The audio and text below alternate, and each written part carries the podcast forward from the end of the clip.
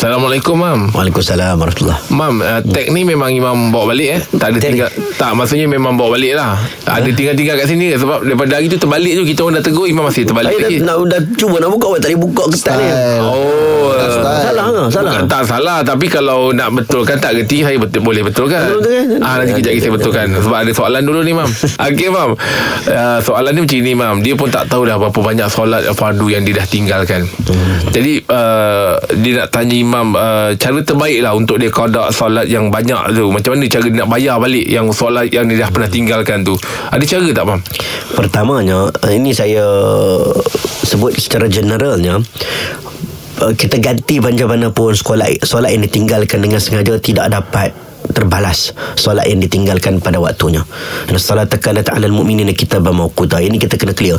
Kita kata aku tak nak solat zuhur lah nanti aku qada balik. Tak boleh.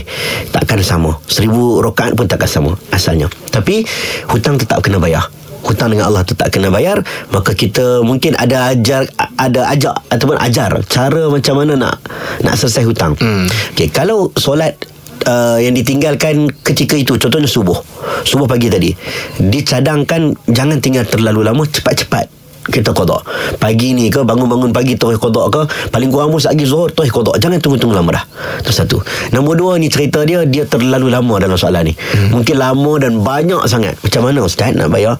Kita faham Ada orang Dia takkan nak kodok tu Pagi, petang, siang, malam Dia semayang Sampai ke sudah. Ya Sebenarnya itulah Sepatutnya. Kan dari hutang cepat-cepat lah dia pun tak tahu nak mati bila.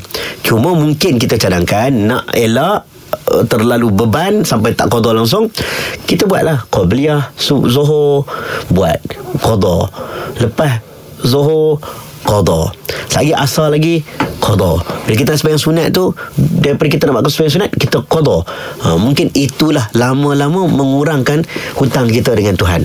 Jadi itu salah satu kaedah lah. Selain daripada yang kalau kita cakap yang betulnya adalah taubat ilallah ha, taubatlah se, setaubat-taubatnya. Kerana meninggalkan solat itu dia satu dosa yang yang besar. Baik Terima kasih mam